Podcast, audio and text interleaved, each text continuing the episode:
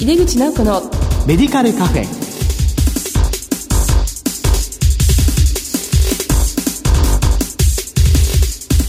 こんばんは。帝京平成大学薬学部の井出口直子です。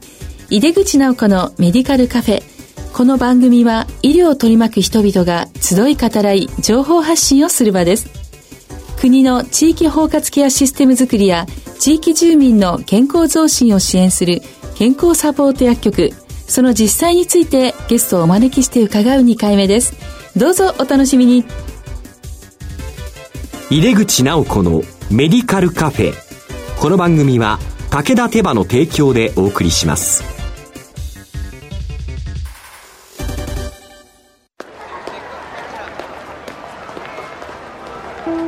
世界は大きく変化している。価値観も大きく変わっている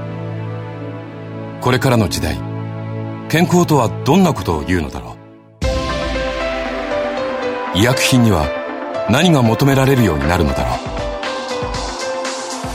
一人一人に寄り添いながら価値ある医薬品を届けたい。私たちは武田手羽です。改めまして帝京平成大学薬学部の井出口直子です。健康サポート薬局と薬剤師のこれから特集の2回目です。今回は薬剤師によるセルフケアサポートと題してお送りします。今月のゲストはフローラ薬局代表取締役の篠原邦子さんです。篠原さん今回もどうぞよろしくお願いいたします。よろしくお願いいたします。あの前回先生には先生のフローラ薬局が幅広い薬局機能を持っているということをご紹介していただきました。この健康サポート薬局の機能には生活者への健康情報の発信などあります。これはセルフケアの向上を目的としたものなんですけれども、はい、まあ、先生この近隣の生活者のセルフケアに薬剤師はどのように関われるでしょうか？はい、そうですね。あの、大変大きなテーマだと思いますけれども、これからはやはり予防啓発、健康増進へのセルフケア教育が大切だと思います。はい、栄養相談や禁煙の相談、あと私どもでやっているものにパッチテストを活用した化粧品の適合検査などもあるんですが、あと漢方相談やアロマセラピー、ハーブ講座など、やはり病気になる前に処方箋なししでも立ち寄れる相談機能から関わっていくことが大事ではないかなというふうに思います。実はあの私常に心に留めているものに薬剤師法の第一条という、まあ、国からその薬剤師として付託を受けて薬剤師法に書かれてある任務というものには調剤、医薬品の供給、薬事衛生という任務が定められております。はい、で、これまでの医薬分業の中で薬剤師は調剤医薬品の供給には非常に関わってきたんですけれども、えーね、薬剤師としての基本的な任務である、この薬事衛生には意外と関わる機会が少ないものです。ですが、あの、実は今、あの、接触皮膚炎の原因っていうのは、従来は湿布薬などが原因の第一位でしたが、今は化粧品、衛生用品がかぶれの原因の第一位というふうに言われております。でそういう意味では、あの、日頃、歯を磨いたり、シャンプーをしたり、洗顔をしたり、あるいは食器を洗ったりということで、日常の衛生用品に関わる機会は、実は若い方にとっては、お薬よりも非常に日常接触しているものかと思います。で、そうした中で、接触皮膚炎を起こした患者さんが非常にやっぱり問題になって、皮膚科の先生と連携をして、もう15、6年前からになりますが、お肌のかぶれた方に今使っている化粧品や洗顔料、石鹸などすべて持ち込んでいただいて、それらのパッチテストによるその方の化粧品の適合検査をやっております。うん、そうしますと、そのかぶれの原因がわかることで、お顔がかぶれて仕事を休職していたり、あるいは大学生の方なども長期休学していた方が復帰できるようになって、笑顔を取り戻せて、非常にまあこうしした衛生指導の相談というのは QOL 向上のためにも非常に感謝されて喜ばれております。まあ、日常何気なく使っている化粧品ですね。はい。まあ、それが実は自分の皮膚炎のね、原因だったということが分かって皆さん結構びっくりされるんじゃないですかね。はい、そうなんです。でも実はそういった成分に関するいわゆる科学的な知識というのは実はあの薬学部の時代に私たち習っていたことで、非常に薬学を活かせる相談機能だとというふうに思っております。で、こうしたあの、かぶれの原因が今、化粧品が第一位ということがあって、うん、2004年からは、化粧品に全成分表示というのが義務付けられたんですけれども、はい、果たして売っている時に、うん、その成分を見て、その方のお肌に合ったものが、これがもしかしたら原因になっているのではないかっていうようなことの相談というのは、なかなか乗れる方がいないと思います。そういう意味では、非常にこういった衛生用品、消毒薬の選択も含めてですね、相談指導というのは非常に薬局に向いている相談機能かなというふうに思います。はい、やはり全成分表示になったところで、なかなか一般の方だと判断がつかないですよね。はい、そういう意味では、それを学んだ薬剤師というのは、この相談っていうのは向いているということなんですね。はい。こうした相談機能に対しての得意分野があるものや、専門資格を持った薬剤師というのが、やはり今、かかりつけ薬剤師の、まあ、条件の認定ということに結びついてくると思いますが、はい、のそうしたその自分の得意分野や専門の認定の強みを活かして、この薬局にはこんな相談に対応できるかかりつけ薬剤師がいますよといったことを SNS なども活用して発信していくことが非常にあのセルフケアの教育情報発信にいいことかと思います。その薬剤師の強みっていうものがありますから、まあ、そこを尖らせて、まあ、しかも SNS などで発信していくことが大事だということなんですよね。先生、こう薬局薬剤師と病院薬剤師が連携する、いわゆる薬薬連携など、地域で取り組んでいる患者ケアがあればご紹介いただけますか？はい。私はあの、今、この地域で、特にあの、笠間地域の薬剤師会と医療機関との連携で、禁煙支援の医療連携プロトコールを研究としても取り組んで、薬薬連携、医療連携で非常に効果があった例がございます。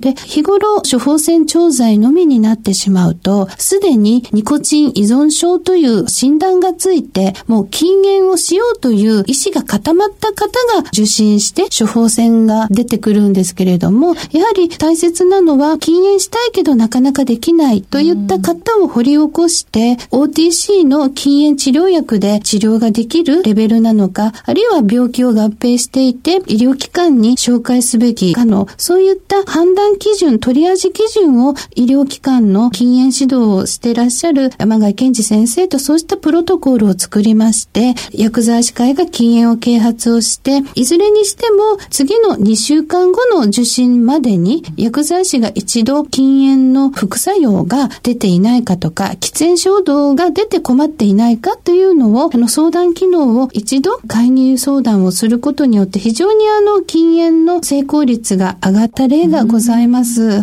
そうした病院の医療機関と薬局薬剤師、薬剤師会などで薬薬連携の一つの取り組みのプロトコールをすることによって、の一人の薬剤師ではなかなかできないことも組織的に同じ手順で広くその地域で取り組めるようになります。で、あともう一つは、あの、残薬解消の地域連携の取り組みです。はい、これはもともとあの、フローラ薬局や少数の医療機関と複数の薬局で取り組んでいた残薬解消の薬剤師の理由に応じて、その相談をすることによって残薬が解消できるという、その地域連携の介入研究のモデルが今、ひたちなか地域の方で地域プロトコールとして取り組まれて、はい、それがこの8月にも論文として掲載されましたけれども、はい、この取り組みがさらに近隣の地域に広がって、残薬解消の取り組み、原学の取り組みにまで今発展してきているところです。やはりこう、プロトコールを作成してみんなでこう、同じ手順でやるっていうのはすごく大事なんですね。はい、まあ、特にこう、慢性期や終末期の患者さんに対するお取り組みなどもありましたらご紹介いただけますか？はい。慢性期と言いますと、まあ、私どもの薬局にたくさん訪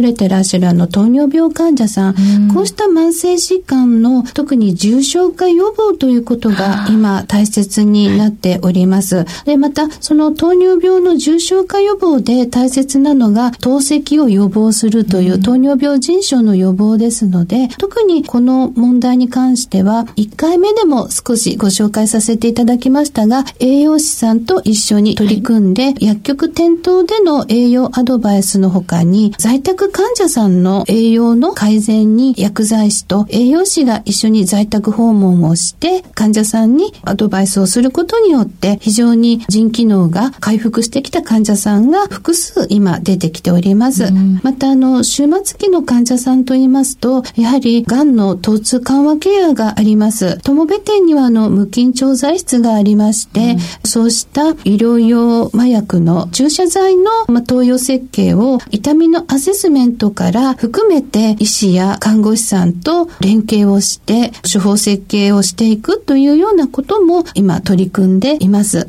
で、実はこの無菌調剤室というのはなかなかやはり地域の中で持っているところは少ないです。うん、で、そうした中、やはりあの最初は作っていなかったんですけれども、その麻薬の医療用の注射剤の調剤を受けてくれるところがなくて、退院したくても退院できないという声を聞きまして、あの、それでは作ろうということで作りました。で、その患者さんが1ヶ月半で亡くなられたんですけど、その時に亡くなられた後、奥様がこの1ヶ月半っていうのは本当に短い期間だったと思ったんですけれども、その1ヶ月半在宅で夫婦の大切な最後の時間を過ごすことができて、この地域に無菌調剤室を作ってくれてありがとうって言っていただいたんですね。はい。それが必要な機会っていうのは少ないとは思うんですけれども、地域に一つはやはりないといけない機能ではないかなと思います。はい。まあ、いろいろあの、本当に先生の薬局は多機能でいらして様々なお取り組みをされて、多くの地域住民の方が訪れる薬局でいらっしゃることはよく分かったんですけども、なかなかその保険調剤を主としてやっている薬局が、やはり保険外収入というものを増やしていきたい、皆さん思ってると思うんですが、まあ、先生これどのようにしたらよろしいでしょうか？はい、そうですよね。私がやはりあの、おすすめするのは、健康増進へのセルフケア教育のために、テーマごとに、例えば月に1回程度、処方箋調剤で忙しくない隙間時間っていうのが、例えば1ヶ月に1度ぐらい、1時間ぐらいもしあればですね、そうした時間に健康講座を開催して、そうしたところから発信をして健康相談につなげるというところから始められてはいかがでしょうかというふうに思います。例えば、禁煙の支援の時にアロマセラピーのアロマスプレー教室を開催しまして、そしてこうしたアロマスプレーは禁煙にも役立ちますよということで、そうした講座を開催して、地域の薬剤師会でも開催して、非常にあの禁煙の相談に乗ってくださった方がおります。あの、そうしたものというのは非常に薬局にある売っている材料で結構作れるものがほとんどですので、薬剤師自身が興味があるもの、そして強みを活かしてですね、楽しくそうした教室から始められれば無理なくできると思いますし、そうした専門性や強みを活かした講座から、もっとそこで相談をして、薬局からそこで教室を通じて、例えば漢方相談であるとか、うん、アロマや食品などの相談販売、あるいは OTC の禁煙治療薬の販売、そうしたところにつながっていくのではないかと思います。はい、まずはこの隙間時間をきちっと見つけて、情報発信ですね。まあ、その薬局の強みで、さらなる相談とか販売につながるということですよね。はい。あの、先生の薬局は人材教育とか研修機能とか研究なども行っていらっしゃいますけども、レジデント制度もやってらっしゃるというふうにお聞きしたんですけど、そのあたり教えていただけますか、はい、はい。やはり、あの、今、また保険調剤で求められているものも、かかりつけ薬剤師機能であったり、いわゆる薬剤総合調整支援料といったような、うん、ただ処方箋通りに調剤するだけではなくて、その処方をチェックして、その無駄なお薬をチェックして、その原薬にも取り組めるような薬剤師が求められていますので、はい、そうした意味では、その臨床能力の高い薬剤師の育成というものが、やはりこれからはテーマだと思っておりますので、そうした意味で、私どももレジデント制度を取り入れて、薬学6年生のあの新卒薬剤師の学問的にはもう非常に薬学部の中で、あのフィジカルアセスメント教育もフィジコなどの人形を通じてできておりますので、やはり現場では本物の患者さんの臨床のアセスメント、健康教育ができるような薬剤師の職能開発に取り組んでおります。また、その薬物治療のその処方提案力であるとか、連携能力、あるいは漢方などの資格取得支援などを行って、その一人一人の薬剤師の強みというものを育成するような次世代の薬剤師を少しでも育成することに、これからは力を入れていきたいと思います。これを聞いている方がですね、やっぱり薬剤師が多いので、まあ、最後にその薬剤師に足りてないものを伸ばすことを踏まえて、薬剤師にお聞きの方にメッセージを何かいただけますか？はい。やはり足りてないものは、こう今までは対物の調剤業務が中心で、薬局が単なる薬を受け取る場所になってですね。はい、でそこには従来あまり薬剤師という人の職能の存在っていうのが期待感もやっぱり薄かったのではないかというふうに思います。ですけれども、薬剤師自身は非常にあの、勉強好きです。はい。ですので、これからは、その勉強は好きだけど、あまり患者さんとの関わりの中で、今までは控えめにしていた部分っていうのを、これからはぜひ、その薬剤師の非常にあの、勉強好きで真面目な部分、それを目の前の患者さんを見て、臨床判断を通じて、その方に適切なアドバイスができるような、その患者地域住民への健康相談力、あるいは臨床判断をして、その方の薬物治療に関して、医師にきちんと提案できる説明能力、そして患者さんの人生に責任を得る薬剤師の職能開発っていうのが、これからは必要かなというふうに思います。で、その、そうした提案ができれば、その医師も心から薬剤師を信頼して、この処方に関して、この患者さんに関してどう思うっていうようなことが、お互いに会話が成り立つような、そういう時代になっていくといいなというふうに思います。はい。もう本当に勉強好きな方が多いと思いますし、それを得た知識をもう目の前の患者さんの人生に責任を負うぐらいに臨床判断を通して、まあ医師にも積極的に関わっていくことで、本当に信頼される薬剤師になれるということですよね。ありがとうございます。というわけで、健康サポート薬局と薬剤師のこれから特集の2回目、薬剤師によるセルフケアサポートと題してお送りしました。ゲストはフローラ薬局代表取締役の篠原邦子さんでした。篠原先生、お忙しいところ本当にありがとうございました。ありがとうございました。世界は大きく変化している。価値観も大きく変わっている。これからの時代、健康とはどんなことを言うのだろう。幅広いラインナップで信頼性の高い医薬品をお届けします。一人一人に向き合いながらどんな時でも健康を咲かせる力を。私たちは武田手羽です。2回にわたり薬剤師の篠原邦子さんにお越しいただきフローラ薬局で実施している健康サポート薬局としての取り組み例を中心とした地域社会への貢献をお話しいただきました。薬局が地域の健康相談窓口の役割を担う健康サポート薬局の将来像が見えるお話でしたね。さてこの番組は放送後にオンデマンドとポッドキャストで配信しています。毎月第2第4水曜日夜8時40分から放送中の井出口直子のメディカルカフェ。次回は11月14日の放送です。お楽しみに。それではまた帝京平成大学の井出口直子でした。井出口直子のメディカルカフェ。この番組は武田手羽の提供でお送りしました。